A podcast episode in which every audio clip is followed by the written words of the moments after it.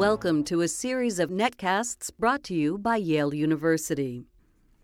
Hello, my name is Kelly Brownell. I'm the director of the Rudd Center for Food Policy and Obesity at Yale University. Our guest for this podcast is Geraldine Henchy, director of nutrition policy at the Food Research and Action Center, known as FRAC in Washington, D.C. FRAC is a research policy, public education, and advocacy center working for more effective public and private policies to eradicate domestic hunger, improve nutrition of low income individuals and families.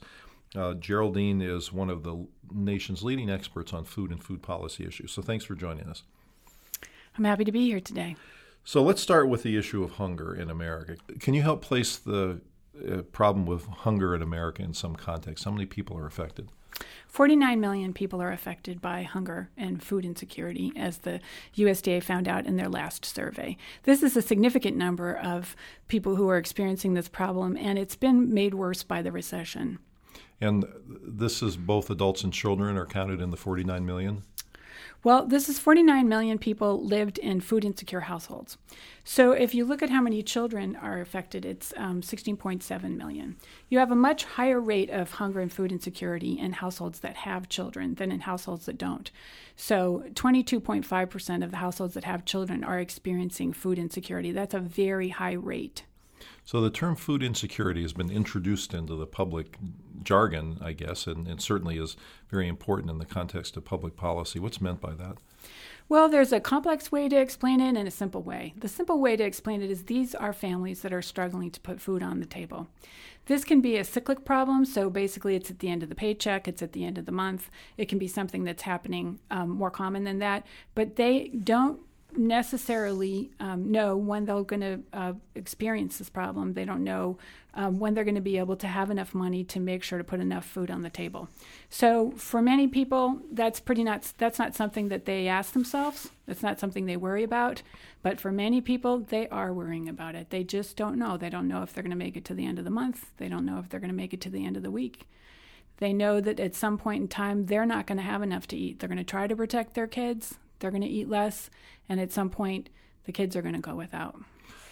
So the government tries to measure how much food insecurity there is and who's affected by it. What kind? And I know there are, there are surveys and questionnaires and things mm-hmm. like that that are administered. What sort of questions get asked in there to to determine who's food insecure? There is a scale which has been verified scientifically, and so they have questions which start by asking, "Have you been able to afford enough food for your family?" And then they move on to more specific questions like Have you had to reduce the variety of food that your family had? And then have you, as the parent uh, or the adult, have you skipped meals?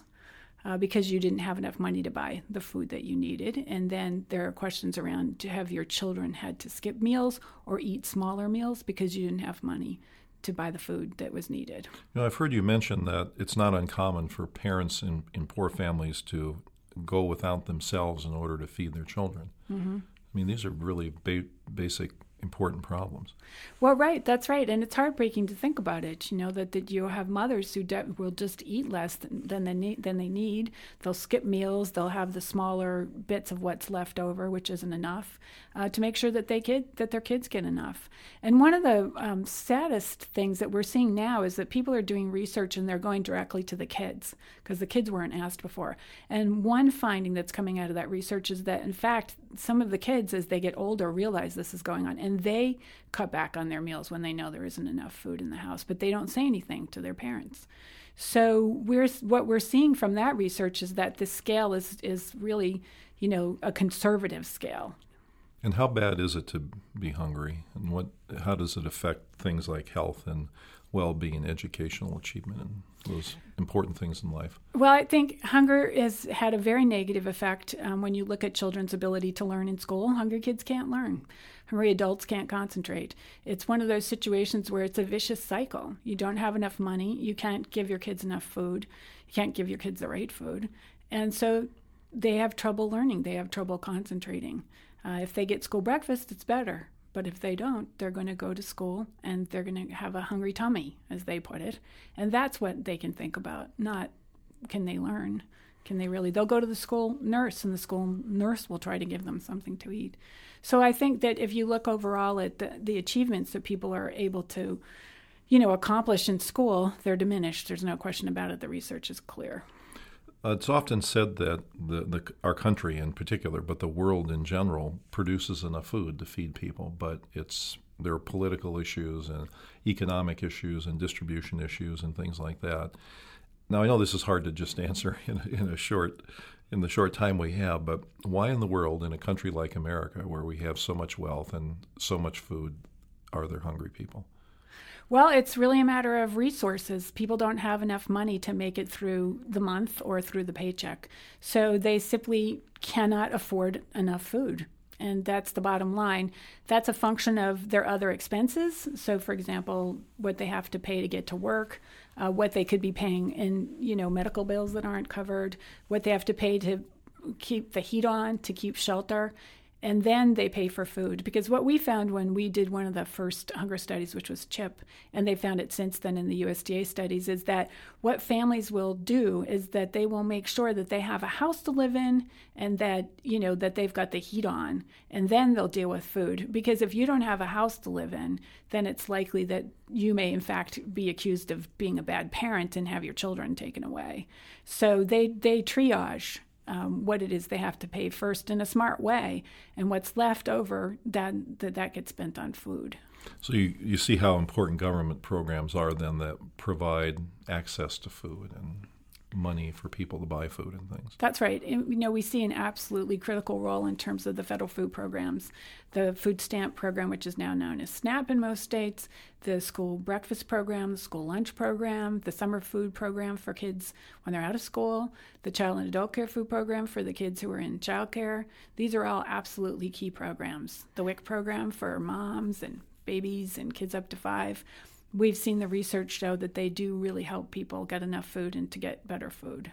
So we'll talk in a second podcast about some of those specific government programs and how they might be improved. But let me ask you first I've heard you talk about stereotypes that people have about people who are undernourished and hungry.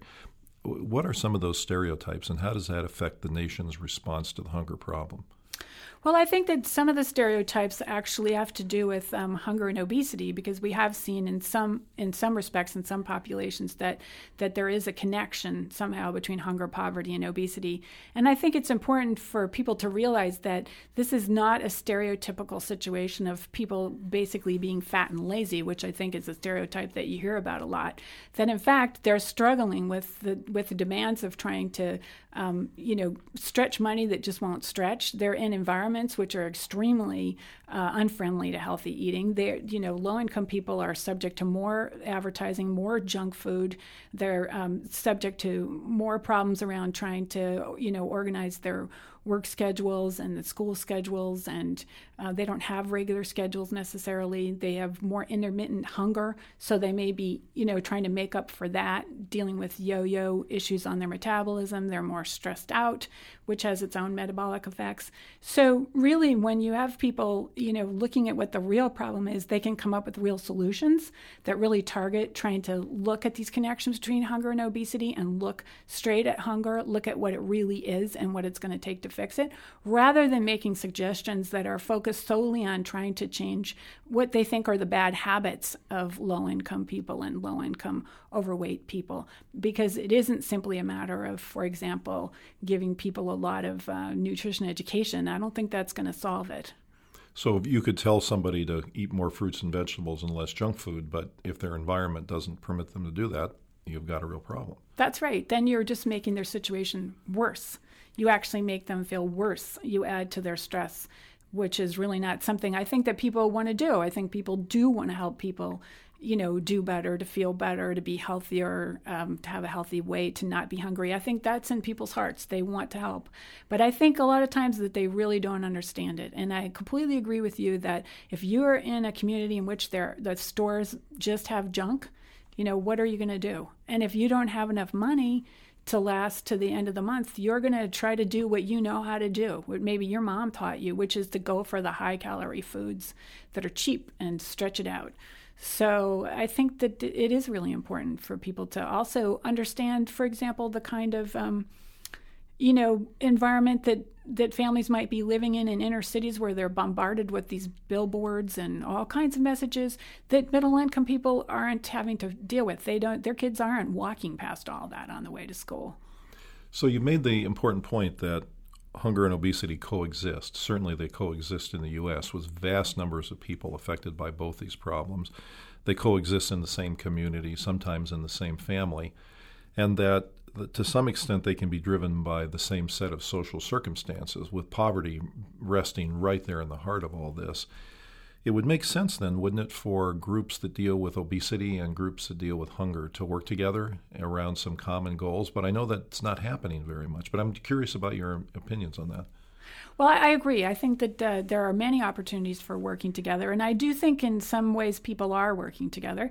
I think there are ways in which people could work together further. But I think, for example, on the child nutrition reauthorization, there has been a lot of um, collaboration. And, you know, we've, of course, at FRAC been pleased to work with the Rudd Center. And your work has really informed some changes that, that we wanted to see made. For example, in terms of uh, one of the, the child care feeding programs um, and in, in many other things. So I think I think there are important collaborations going on. I think they can always be strengthened. Good. Well, in the second of our two podcasts, we'll talk about these specific nutrition policies like child nutrition reauthorization and what government can do to really take an active role in this. So it'll be interesting to hear your opinions on that as well. So thank you very much for joining us on this podcast. So, our guest today is Geraldine Henchy, Director of Nutrition Policy at the Food Research and Action Center in Washington, D.C. Please visit our website, www.yaleruddcenter.org. There you'll find a variety of resources on food, nutrition, and public policy issues, including an email newsletter that we send out at no cost, of course, monthly. And then, uh, in addition, a list of the other podcasts that we've recorded with excellent guests who have visited the Rudd Center. Thank you.